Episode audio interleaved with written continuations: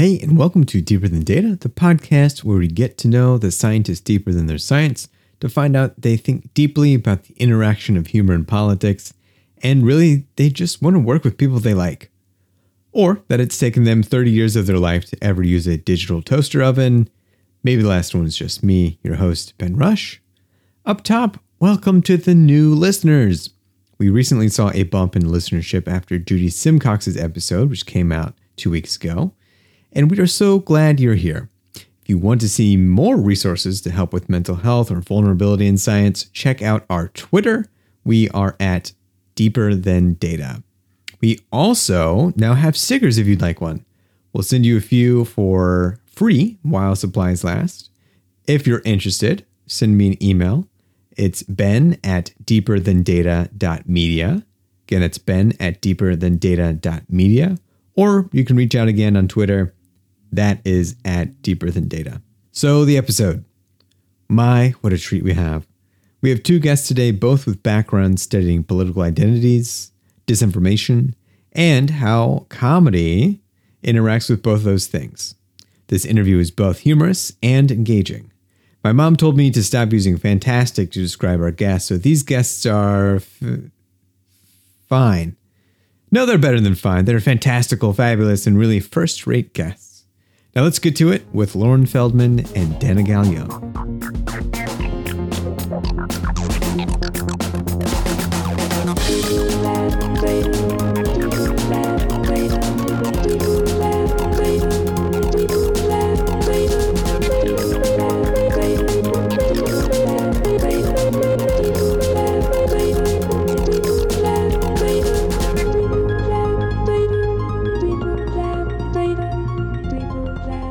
Hey, and welcome to Deeper Than Data. Thank you both for joining. Thanks for having me. Yeah, thanks for having me too.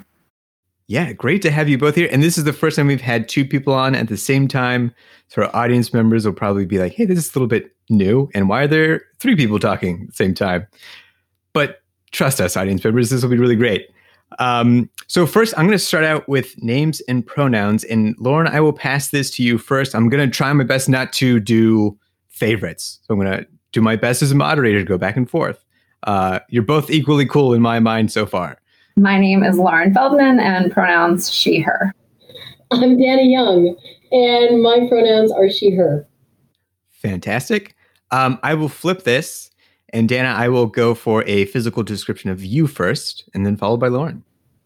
Great. I am um, in my office right now. I am six feet tall. You, you cannot tell when I'm sitting, which is good because it's scary.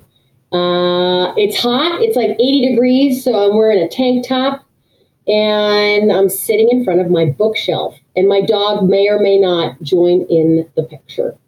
Um, so I am sitting here in my office, which is also a family-ish room. So I have a piano behind me and kids' toys. Um, I'm about five seven. I have blonde-ish hair. Used to be blonde, now it's highlighted blonde. Uh, wearing a black a black tank top because I'm also in New Jersey heat, like like Dana. Fantastic. I am also in a closed room with uh, no AC. So if we all start to turn like red, we know why. It's just hot and toasty. But I do appreciate you like minimizing AC sounds and all that. It's like you've been interviewed before. Yeah. Um, and then I will go to position and roles that you have on your campus. And Lauren, I'll go and start with you first.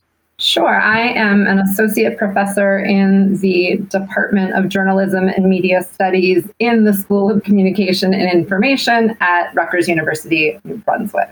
Um, I'm also an affiliate of the Rutgers Climate Institute. And this is Dana. I am a, I just got promoted. So I'm a professor, which is crazy. Uh, professor of communication and political science at the University of Delaware, where I also work for the Center for Political Communication as a researcher.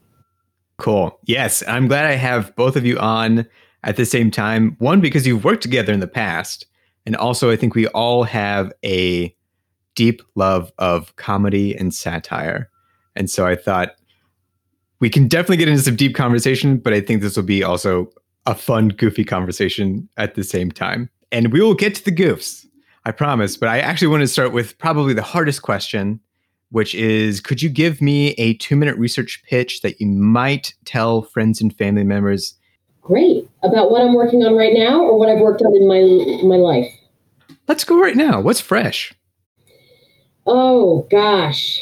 Uh, this is a good exercise to do an elevator pitch because I am in like shoulder deep. Um, okay, so it's a pitch. So I'm currently working on several projects that all are under the umbrella of the book project that I'm developing, looking at how identity fuels patterns of misinformation. And my work is really looking at political psychology as it is increasingly correlated with other aspects of identity. So, racial identity, cultural identity, religious identity, and how these sort of primal associations that are increasingly associated with this political meta identity create some psychological needs that misinformation can then fill.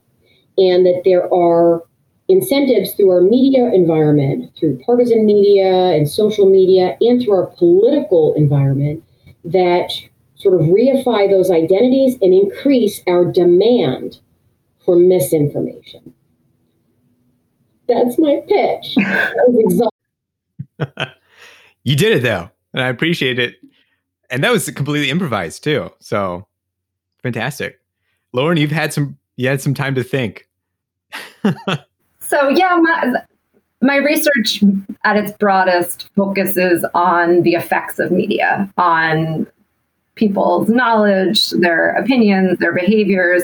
Um, and a lot of my recent research has focused on those questions in the context of climate change. So I'm really interested in how news media cover climate change, how people engage with um, you know reporting and entertainment that touches on climate change and what effect those media have on um, you know how much people are concerned about climate change, how willing they are to take political action, and so forth. Um, both related to that and not. I've also um, I also do some research on comedy, which you had mentioned earlier, um, and I published a book, a co-authored book last year called "A Comedian and an Activist Walk into a Bar: The Serious Role of Comedy and Social Justice," that looks at the role that comedy can play in um, engaging people with serious issues, including climate change.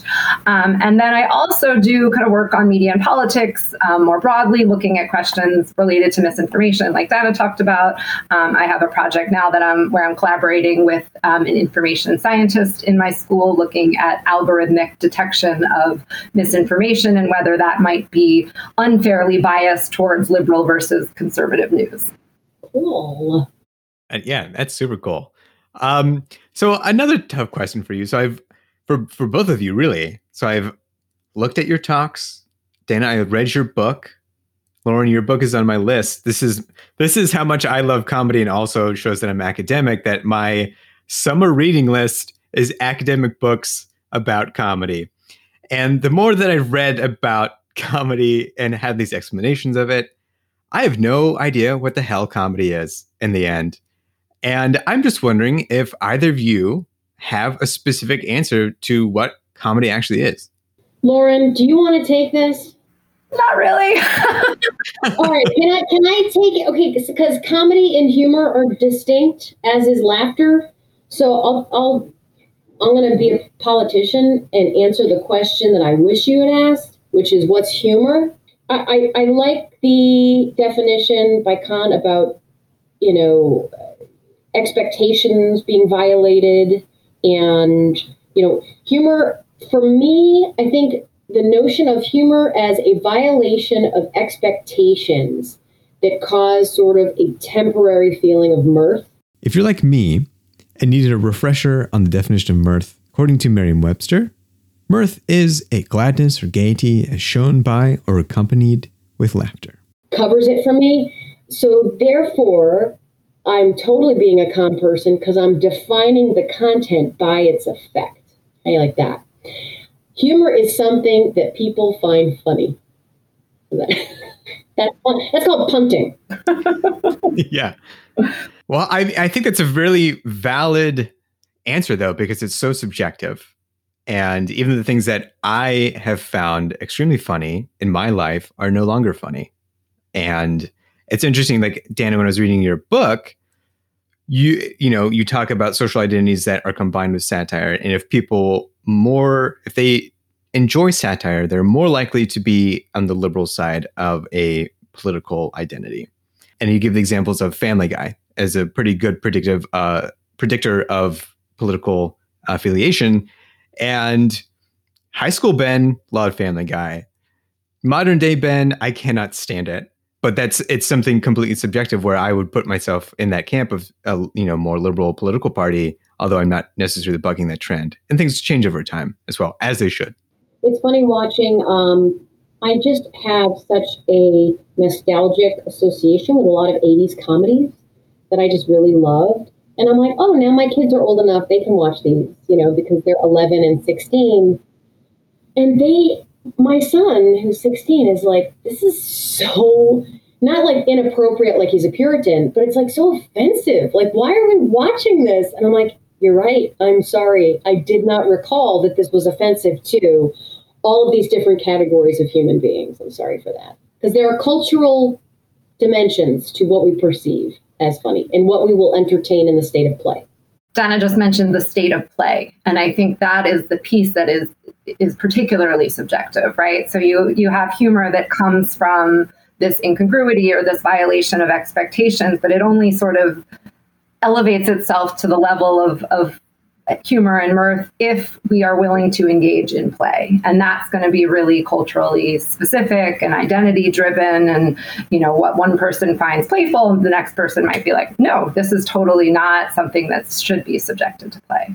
Yeah i think that's so important too. And when i you know you both have recently just met me you know one of you just mm, maybe 15 minutes ago and i got you to laugh and for me that is essentially showing that I have tossed the ball into your court. Essentially, I'm trying to play. You have laughed. You have tossed the ball back to me. And now we're playing as adults, you know, with kind of like the inner child. But it's so true. Like, I don't always want to play the same game with everyone else, nor does everyone want to play the comedy or humor game with me. I'm curious, like, do you have specific comedians that you really revel in or connect with? Yes. I mean, I, I, think I will always have a big place in my heart for Jon Stewart, who is who got me into the study of comedy. I mean, I think, you know, the power of, of The Daily Show when he hosted it um, really, you know, planted a seed for me in terms of research. And so, yes, Jon Stewart will always be a fave, like like Stephen Colbert as well. Um, but through the the work and interviews that I did, um, for the book, I really came to know, you know, a number of other different comedians. Um, Franchesca Ramsey, who's really awesome. Hasan Minhaj, also who got his start um, on the Daily Show.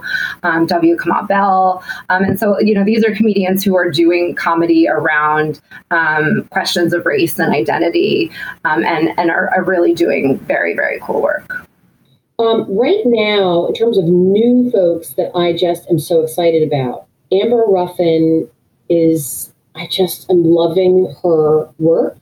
You know, her her show on Peacock is so good, and the the sort of like deep dives that she does sitting at the desk, like looking at big issues, are so jam packed with punchlines, but they're also so smart. It's like John Oliver esque, but like with its own twist.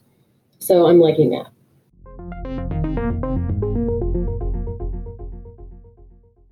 Okay, I actually want to go back in time. So both of you have really cool positions doing great work right now. I want to dive into um, childhood a little bit, and I do this by asking everyone, "Who was your first crush?" And Lauren, who was your first crush? My first crush that I remember um, was kind of boy crazy as a kid. Um, my first crush that I remember was a boy named Rich in third grade in Miss Adams' class. Um, I don't remember really why he was my crush, but what I do remember is that Miss Adams had a cabin in the Pocono Mountains. And if you were in her third grade class, you got to go there for an overnight, which is kind of an incredible thing in third grade. And, you know, but it was the 80s, so all sorts of things happened. And so she took the class, and this boy, you know, was in my class. And, and I you know, had my Kodak kids camera and I must have snapped a picture of him, you know, in the woods of the Poconos. And that's what I remember. Like, I remember having this like picture of this boy in my room that I would, you know, look at later. And it would remind me of that, you know, trip to the Poconos where we got to like, you know, feel free and not like eight year olds. Um, so, yeah. I, I don't know. This is fascinating, Lauren, because I never would have pegged you as someone who had been boy crazy. I it probably wouldn't surprise you to know that I too was boy crazy. and I had a crush on a different boy every year, and I could tell you who it was. So, like kindergarten, it was Lucas, and first grade, it was Josh, and second grade, it was Brian Clater, and third grade, it was Aaron Luce. And that's the one that's interesting, though, because he liked me back. And then he would draw pictures of people sliding down rainbows together holding hands and like wrap it in a ribbon and put it in my little mail cubby. And I truly, I mean, I can still, even thinking about now, I feel, I can feel like filled with warmth. Like it just, to have somebody, the first time that you are like crushing and then they like you back, I was like, I could float away. it was pretty great. And no one, you know, at least in my adult life, has drawn me going down a rainbow with them. Yeah, that's pretty impressive. I know. I got to tell you, I have asked my parents, where are those pictures? I don't know where they went. I need to find them because they were flipping adorable. Yes. And if you do, can you send us your updates? Yeah. Oh my gosh. If I found those, that would be amazing. I wish I, I mean, I wouldn't have thrown them out, right? I don't think so. It seems like you're way too boy crazy to let any of this mementos go. I have all my letters from, you know, hmm, don't tell my husband, but yeah, they're all in the closet. Yeah. Now, I'm also curious, like in your childhood, I, you know, other scientists that I've interviewed have told me, oh, they were the kid who had tons of bugs in their pockets. They're always playing in dirt. It's a little bit harder to go into a field with political and social science, I think, as a kid and start resonating. Did you feel like you had any inklings towards those fields as a kid, or do you think that came maybe middle school, high school time?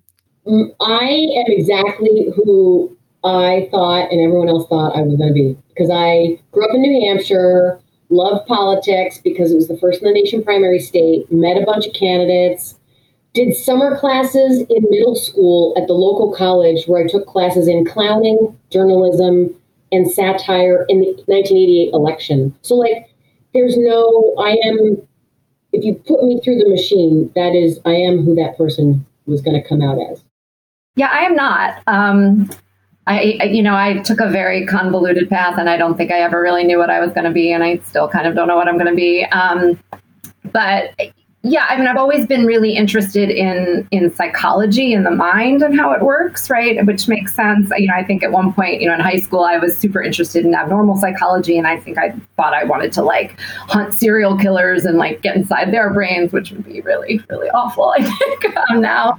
Um, but i was always interested in, in in how the mind works not not so much the bug stuff and the the hard science stuff but trying to figure out you know how people think which is still a part of of what i do. But i was you know, I was an English major in in undergrad, and you know, I did a lot of creative writing and wrote poems, and and I think that's really how I got to the study of, of comedy and even media more broadly that i was interested like in the power of storytelling and narrative and language as a way to um, you know engage people and and reveal people and and, and pull people did you also do any extracurricular activities to like add to your english degree or experiences no, um, I mean in college I like edited um, a literary journal briefly, um, but in my younger years, no. I mean I was like a constant reader. I was like one of those kids that walked down the street with their nose in a book. I didn't want to stop reading, um, but my extracurricular stuff was mostly sports. I gotta say, I with Lauren and I wrote a paper together. It's like a gazillion years ago now, and I very quickly learned that Lauren is like exceptionally good writer, just like pithy, good flow. And I remember saying to you as we were working on paper, I'm like, how how do you do this? She was like, I was an English major. I was like, there you are. Oh, well, well, thank you. But I but I feel like I've lost some of that um, it, in engaging in academic writing, right? Because it is so sort of linear and formulaic. And I feel like I lost that other half of myself that would like write poems and experiment with language. Um, and that's really why I loved your book, Dana. Um, I, you know, I, I thought your book was just like such an amazing marriage of like serious academic rigorous scholarship but that was still infused with like your voice and your story and and I loved it.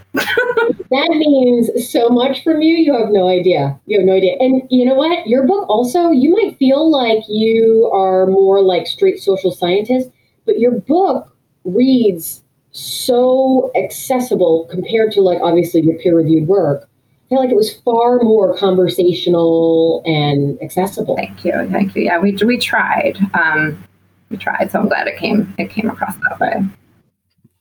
Well, Lauren, that's uh, that's a good segue because I was gonna possibly maybe towards the end of this interview um, try to get a free copy of your book from you.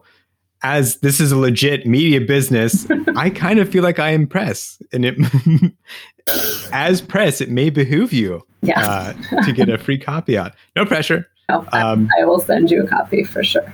nice, it worked, and it's on record, so you have we'll to. do it. And Lauren did send me this book within a week. What a gem! One thing I actually did want to ask you both because I knew you had collaborated, um, and one thing I haven't talked about really on this podcast is when you are seeking collaborations, do you primarily try to find people that you think you may enjoy working with? Is it about specific subject material? And what makes a great collaborator? I this is because I'm like, how do I want to say this out loud? Okay. Yeah, no, I just want to work with people who I like. I just want to I just want to have a good time. I just want to have fun. And by the way, but that's like that's a little bit misleading because the people who I like are also the people who I would respect, who I like if I feel like you're a slacker or you're not going to get your stuff done, I'm not going to want to work with you. I'm also not going to be like like you. that makes you sound terrible.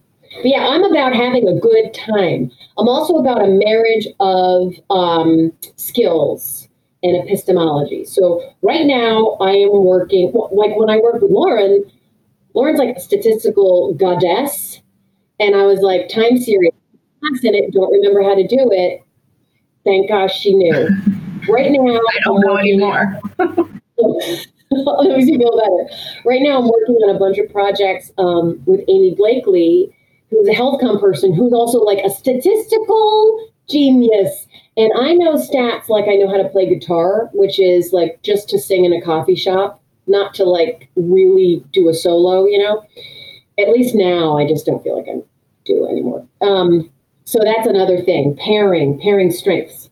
Yeah, back to collaborators. Yes, you, you definitely, I definitely want to have fun. I want to work with people who I like, who I respect, um, who bring something complementary to the table. And I think, you know, as you work with people, you real you you figure out whose working styles are compatible to your own because you might really like somebody but then once you start a working relationship it doesn't it doesn't jive so well um, you know so i have a very long time collaborator Sol Hart we've been working together for like 12 years and like it just works it just is great um, so I'm really grateful for wonderful collaborators. Um, I would not be able to to go it alone in this in this business. No. Yeah, well, that's exactly what I was thinking too. It, um, you know, part of this podcast is to show the human side of scientists and academics, and it might counterintuitively be seen as like the most academic thing to work basically on the science, and that's what you go for. But if you bring the human factor, you have to work with people that you like. And if you work with people that you like, you're going to be more productive and more successful. Um, and we can't turn off our social brains. Um, you know, I'm I'm one of the belief like science can is is inherently biased by the people that are working on it. Not that it can't get to any good results, but I think we're really kidding ourselves if we're saying we can only be focused on logic and data without bringing in emotions. One thousand percent. I teach our graduate seminar on the philosophy of science, and I am um, very much team you know, all observations are theory driven. You cannot separate the science from the scientist. It's all messy, especially when you're studying people. I mean, also when you're studying hard science, but especially when you're studying people. Yeah, absolutely. I was wondering this, uh, Lauren, after I saw your talk when you virtually visited uh, the University of Wisconsin not too long ago. And I guess this could really go for both of you, but how do you assess something that is funny? So you're using like funny or die clips. How do you actually gauge that as a metric or know that would be something people would find funny? There's a little bit of hit, hit or miss, and maybe it kind of goes into a little bit of the bias of the scientist too. There's I I don't I don't know a funny scale, but I haven't really looked in this literature either. Right. I, you know, that, that's a really interesting question. I mean, some of it is subjective, right? I looked at clips and said, okay, I think this is funny. let's let's use it. Um, lots of other people thought it was funny. It got, you know, a million views or you know 10,000 likes or whatever it might be um, but then you can also measure it of course and that's part of you know what we did in, in the study that that you're talking about we wanted to see how funny did people or how entertaining did people find these clips and then how much did that entertainment value drive their engagement with the issue which was climate change yeah for me i feel like one of the things Lauren, you might find this interesting because my husband PJ um, was an English major, and when we were first together, we would be talking about the meaning of different texts, and we would have this total divide. It was like an epistemological, like we weren't even talking to each other because what he was basically saying was that the meaning of the work is in the work because he very much is into literary criticism and stuff. And I'm like, the meaning of the work is not in the work. The meaning of the work is in the people who consume it.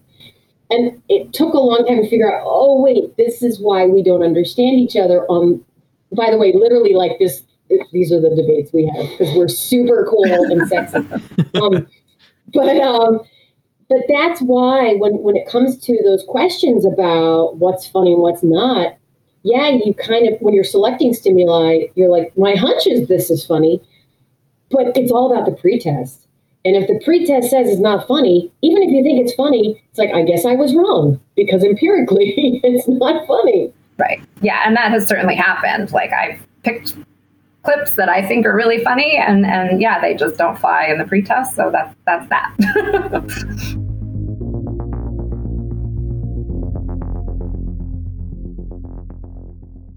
I'm wondering like you're studying these larger systems that we are all part of whether it's social identity political identity you know how we feel about comedy do you ever catch yourself falling into some of the same i don't want to say behavioral traps behaviors of participants that you might be measuring.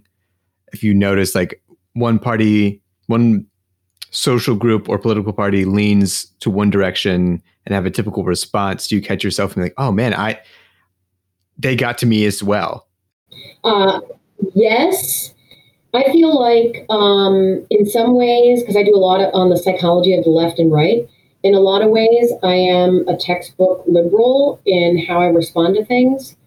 But then there are other ways in which I demonstrate the psychological profile of social and cultural conservatives too, and I can see that as well. I'm doing a lot of work on intuitionism versus rationalism and people who value gut and emotions as a way of coming to truth. And I'm like, that's me. And then I'm like, well, I probably shouldn't say that because if that's me, I shouldn't be a scientist. But that's me, but I use science as a check because I have my gut, I have my emotion, I make quick judgments. They're usually wrong. And then guess what? Science requires you requires that you try to falsify your claim. You have to test it. You can't just be like, this is what I think. So maybe I'm exactly the person who should be a scientist. Well, going back to your original question, you know, I think I think we're all motivated reasoners. I don't think there's any way to get around that, right? Like we see what we want to see and we you know consume information that that supports our existing opinions and we're ready to counter arguing anything um, that disagrees with us and i have caught myself doing that you know a lot of times and you know particularly in the context of covid and and some of the science around COVID, right? Like I am I am worried about COVID, right? And so when I sometimes when I come across information that's like, oh, you don't need to worry about COVID, right? I'm like, eh, you know, I'm not, I'm not sure about that, right? Um, because I spend a lot of time telling people we still need to wear masks, like the Delta variant, you know, all this stuff. Um, but a, but a, um, but I catch myself, right? So understanding these concepts and understanding how they work, I think, is really important from a, media literacy perspective, right? So, if other people could identify that in themselves, um, you know, it might help um, push back against some of the the kind of polarization processes that we that we see in our culture. So we had a previous guest on here, Mike Wagner, who I think possibly both of you may know, and he was really fun to talk about. And I asked him this question, so I'll pose it to you as well as people who might be uh, more experienced in dealing with conversations about social political issues and studying them, how do you talk to your families about social and political issues? Most of my family tends, most of the family who I talk to about political and social issues tend to agree with me on political and social issues. You know, I have, um, you know, a, a sister and and brother in law who are like a little bit, you know, lean a little bit righter than I do, but like we engage really thoughtfully around the issues. And you know, at the end of the day, they're they're still sort of aligned with my my thinking. I have, you know, my my husband's family. I mean, he grew up in in South Carolina. Um, it is you know full on Trump country where where his family is from, and I you know I don't engage in political discussions with them because I just think they would not be productive, unfortunately. Yeah, so I, yeah, I am a social scientist and an improvisational comedian. And everyone who I interact with is wicked liberal, as we say in New Hampshire. Um, that being said, you know, my husband is a prosecutor and he keeps me honest, right? Because he will he sees a very different world than I do. Um, so those conversations are really helpful to me. In terms of family members, I do have a couple of family members that are more conservative, but they're also they are conservative and also not fans of Trump. Um, so we we talk really. I, I love those conversations actually because I find it's so reassuring that, yeah, we really disagree on a lot of public policy issues, and for good reason. I live kind of in an urban environment. They live in a rural place. Of course, they're going to be all about the Second Amendment and this and that. Like they just have a different life experience that informs their views. But it's also so reassuring because they're they support the idea of you know, free and fair elections and the Constitution and that kind of stuff. So those conversations I like a lot. It is bizarre that we are so geographically, culturally, and socially sorted that I really do not interact with anyone in my daily life who is a Trump supporter. I just don't. And I think that after the 2016 election, journalists and, and scholars were like, how did we not see this coming? We have to understand these people. And I'm like, I thought that too. Um, I still think that a little bit. But I also think that there are giant cultural forces that are pushing us apart. And I don't know that I individually can just disrupt that. I'm hoping that some of my work will help disrupt that. Well, maybe this will make you proud. I, I went to go visit family um, at the end of May, early June. And on the flight back from Cincinnati to Chicago, I was sitting next to this guy who's like six five, probably like 250. I did not give a physical description of myself, but I am five seven and maybe 140 pounds. No one has seen me and, and thought like I'm intimidated by this guy. Um, but you know, we just start talking about random things and like what we were doing. We're bonding over how families can drive us uh, mad at some points and eventually we get on the idea of uh, politics and like social identity. And I am, I think, also at that point wearing my NPR AF uh, shirt, which is sanctioned by NPR. That was officially from their shop. So I wasn't just, you know, hiding any preferences by any means. And I think the uh, other people on the plane were just like starting to turn their heads as they heard this conversation go and wondering just like i think this little this little 30 year old man is going to get pummeled if he like keeps talking. But it wound up being like a pretty good conversation.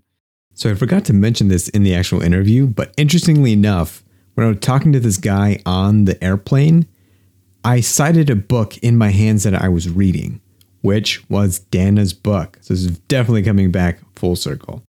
I think a lot of times, if we were going to go for like a whole societal distribution about maybe where they where people land on really conservative or very liberal policies, I would say there's probably a large stack in the middle.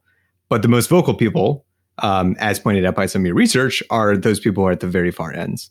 And I think most people are able to have a bit of a conversation. Granted, you have to kind of be willing to play or respect the other person in that conversation, and that does not always happen. So I did not wind up being pummeled on the on the plane ride, but it was a good experience. Isn't it wild that that doesn't happen more in like our daily life? Like, I mean, that's the thing that's especially like for us, Lauren, where and you too, Ben. That the most people have those experiences at work, right? Like Diana Mutz's work would say that that's where people are experiencing those interactions, not not in higher ed. you know? I think the pandemic really helped in that everyone is commiserating in some sort of way. No one is no one would have taken this year, really, I think. Um, and so we can all just be like this no matter what happens, something sucks in your life right now, and we're all dealing with something which hopefully makes us more vulnerable and able to talk to other people. I would have thought that, except all the data on perceptions of COVID, behaviors around COVID, it is not just polarized, but like over the process of the pandemic, those gaps grew. So, yes, everyone was like, yeah, this sucks, but also like this sucks for different reasons. Pew put out a thing. I feel like such a jerk, Ben. You had this like nice wrap up comment, and I'm like, that's wrong. no, shoot my optimism down. I'm a scientist. I'll take it. Good. Uh, Pew put out this data that basically, yeah, liberals and conservatives, Democrats and Republicans both think that the pandemic sucked. And for Republicans, they thought it sucked because they hated wearing masks. And Democrats are like, yeah, it sucked because people are dying.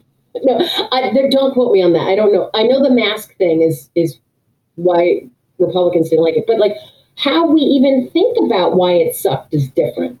So obviously working on like hot topic subjects, whether it's politics or Lauren, you know, you're also wrapping science and comedy into climate change and some other social justice issues. Are there personal tolls that it takes on either of you for working on these types of areas? Yeah. You know, I I think the hardest part for me is feeling like questioning whether the work I'm doing really can make a difference and whether I'm asking the right questions because these are such huge pressing issues, right? Like climate change is here, like we're grappling with it, we're not doing what we need to do. And I'm like doing a little experiment, you know, that like manipulates how we talk about it. And, you know, so it, it it's, really just kind of leads to a whole lot of self-reflection. Like is there a better way for me to contribute to this problem? And like of course i can contribute you know in my personal life in you know activism and so forth. But but i think you know i'm always grappling with am i asking the right questions? Am i contributing in a way that really is meaningful? Is anybody paying attention to the work that i'm doing? 1000% i I have anxiety anyway, and I can, especially over the last year and a half, studying mis and disinformation related to COVID and the election and what's happening with American democracy. I'm like, what I does, does anything I'm doing matter at all? And that's when I, I realized, like, okay, doing media appearances does matter you should have seen the crazy, like crazy good emails that I got after I did. I did something on CNN and MSNBC and then my TED talk, and I was inundated with emails from people who were like talking about how you know, this this is helping me think about how to reconnect with my brother or sister who believes in conspiracy theories or whatever. And I'm like, okay, so that's a vector of influence. Like that is something that makes me feel purposeful. I also feel like working on books is so liberating. I really hate peer review. I hate the whole process. I am my brain is all over the place. Like, I want to be able to do, like Lauren said, I want to be able to tell stories in the first person and then weave in and out out of theory and like talk about a, a, theory, talk about empirical research, and then talk about how it relates to like how I parent my kids.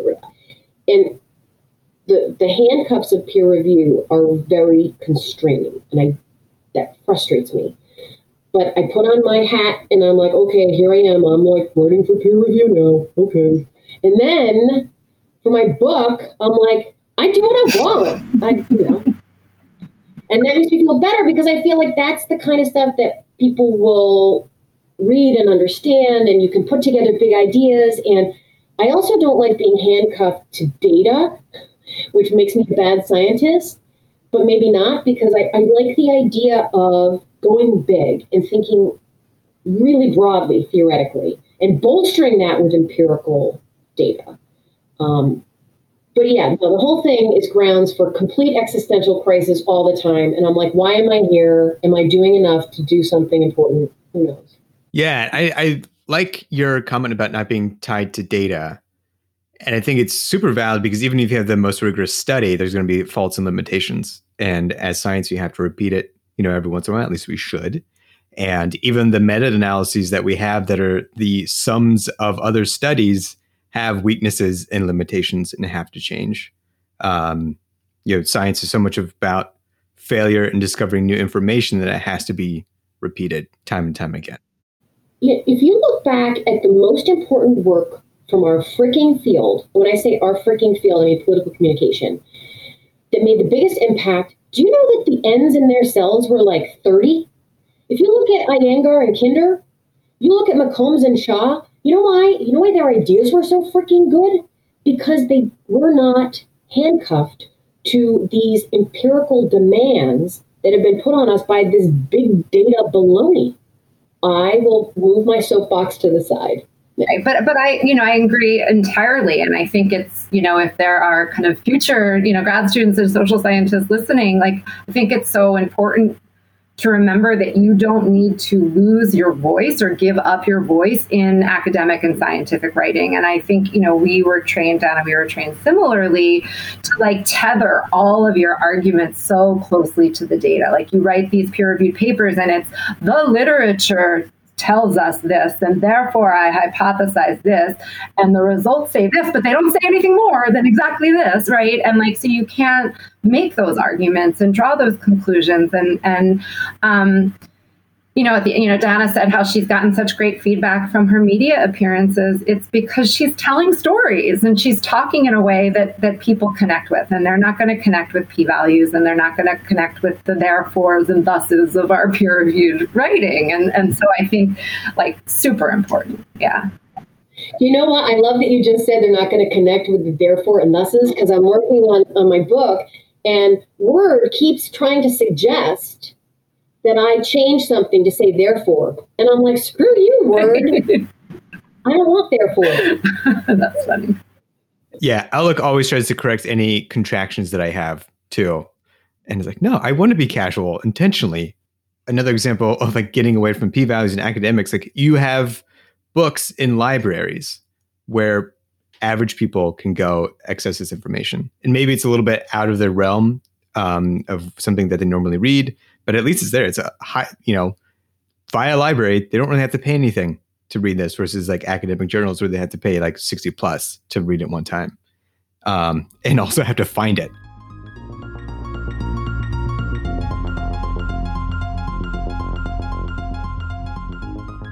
And Lauren, I want to go back to um, a comment you were saying, like, am I doing enough in my role? I'm I'm curious, you know, after self reflection, do you feel like you're doing work that best aligns with your values and strengths? Because I've I've wrestled with this as a white cis man from pretty average background, like middle class, you know, decent family.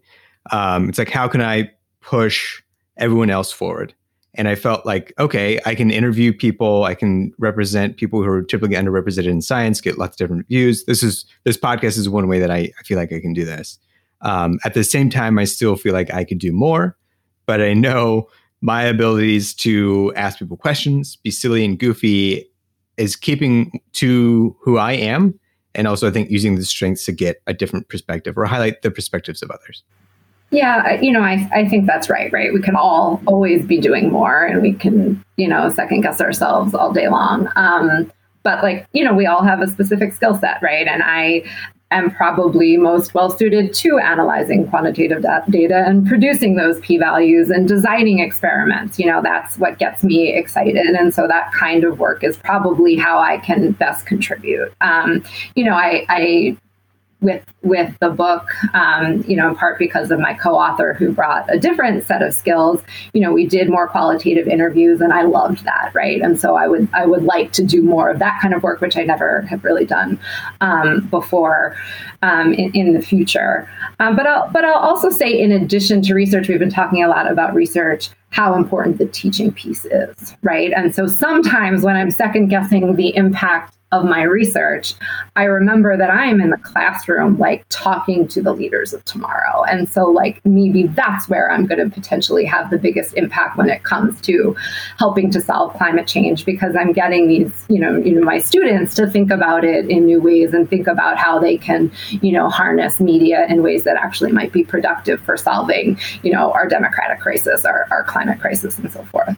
I love that. I, I, I feel like I don't know about you, Lauren, but I feel like during the pandemic, I did I figured out how to teach on Zoom, you know, but God, I just miss I miss their faces like in front of me. And um because it is it is such so gratifying to have those conversations and to see like yes they are making connections and putting things together and that's going to inform what they're going to do in the world um, which is so cool. Yeah. Well thanks for um, sharing that too I like getting these like more personal and questions that don't have great answers to them. It's all kind of made up in what we think is the best way to run our lives. And it's probably the same question that we've been asking ourselves as humans for the entire time that we've existed. And with that big thought, we're going to go on to something silly. So we're going to go to our improvised game. To start, though, I need uh, a few different things from both of you. Lauren, could you give me a number and an animal?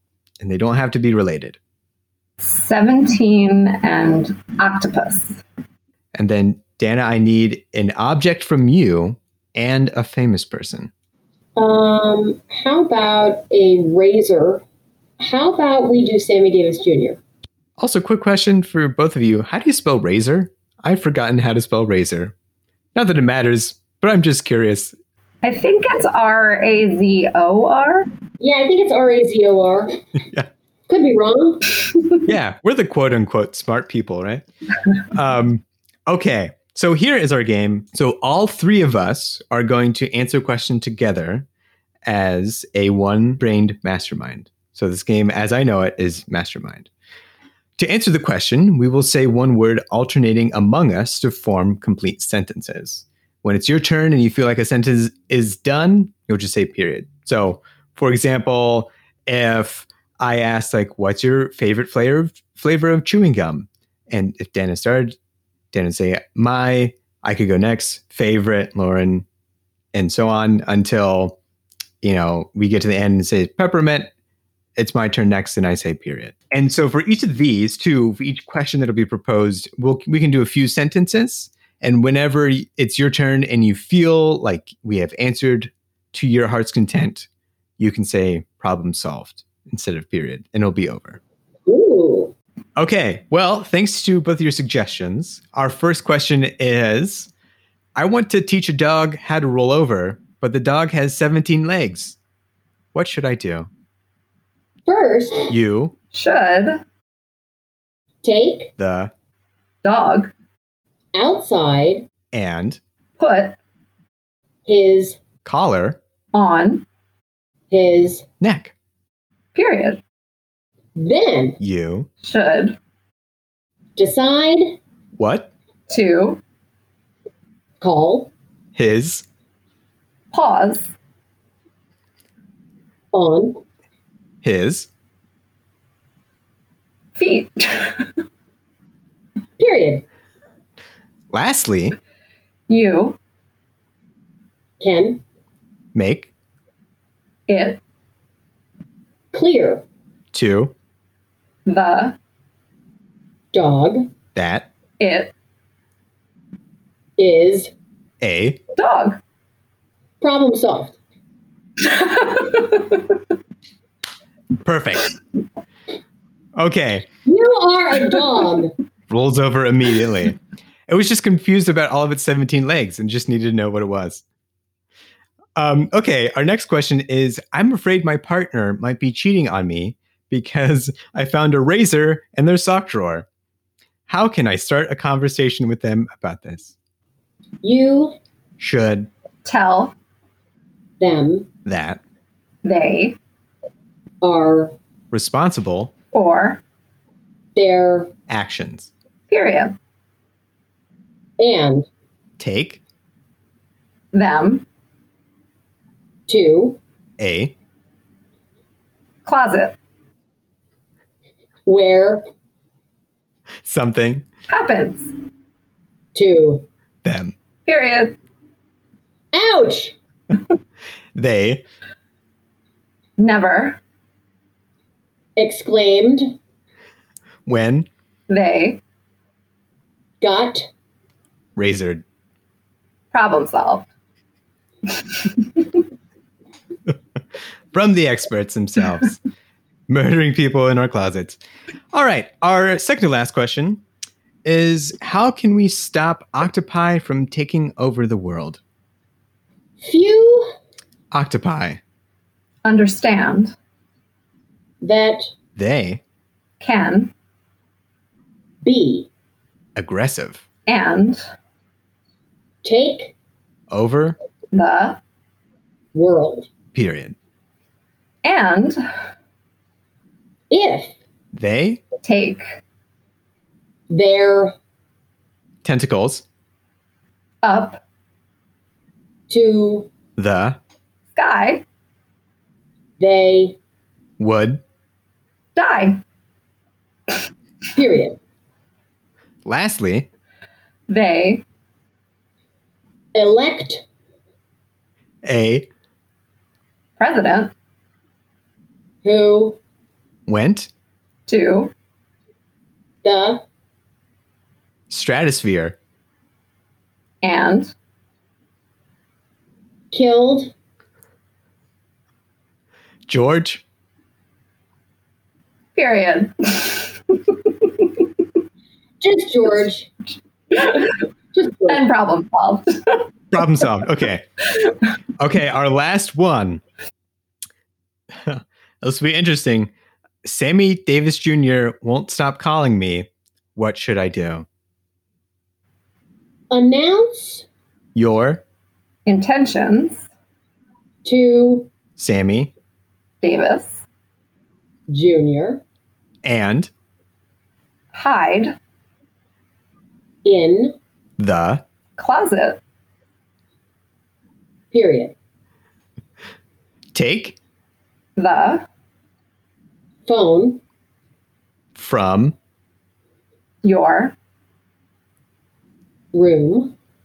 to the closet. Period. Then call. Your mother. Period. Say Something to your mother and whisper something to your mother. Period. In the closet. Bake. A cake as a hat Then Take That cake. To. Sammy. Problem solved. okay. I don't think I have to say this, but just in case, uh, as a disclaimer, do not use any of these recommendations from all of us. If we all wrote books about it, these questions or answers to the question, I'm sure it'd be uh, much better. Thank you both for being on the podcast. Uh, it's been a lot of fun, really insightful, and I'm glad I actually got to hang out with both of you at the same time. You could have not made the first three person interview so easy. So I appreciate it. It was so fun. It was so fun to see you, Lauren, too. Oh, you too. Ben, thank you for bringing Dan and me together. It's been a long time, so this was super fun. I am hoping to expect some rainbows. Oh, I hope I find that note. Thanks for listening to Deeper Than Data. I really enjoyed listening to Lauren and Dana discuss their struggle with hoping their work has an impact on the world. I know I've definitely struggled with that too. But I'd wager both you and I have been impacted by some of the words you listened to today. I don't know if you noticed either, but in the beginning of this episode, especially when we were kind of just doing the warm up, I struggled a lot with Dana's name at the beginning, but she was fantastic about it. And like my mom said, you overuse fantastic, but I'm keeping that in here this time, Mom. At the end of this episode, I make fun of myself for messing up Dana's name. More fun episodes to come, and if you want stickers, again, feel free to send me a message on Twitter at Deeper Than Data or an email, which is ben at deeperthandata.media. We've got limited supply, so get them while you can. Um, we'll have more swag coming down the pipeline, but this is our first iteration of physical stuff. And don't we all love stuff? And you can help promote the podcast that way too. So until next time, be well. Deeper Than Data with Ben Rush is a production of Deeper Than Data Media. This episode was edited by me, Ben Rush. Music by me, Ben Rush. Marketing, distribution, and additional support by Jevin Lorty and Lauren Trader. I'm going to try to be funny, and keyword try to be funny at points during the recording. So I may poke a little fun of you um, or some of your answers. It's out of love and respect. So feel free to do the same. Uh, um, Dana, Yes, Ben. already you can tell this is ripe uh, for quick, witty comments from your improvisational background to make fun of me. Ben, Um, video end up anywhere? We're just you're just using audio. but just using audio. So, um, yeah, if you want to pick your nose, if you want to flip me off, if I can't get your name down in time, you can flip me right off and no one will know. If you're like me and you, if you're like me, if you're like me, do you like knees? If you're like me and you, if you're like me, if you're like me, do you like knees?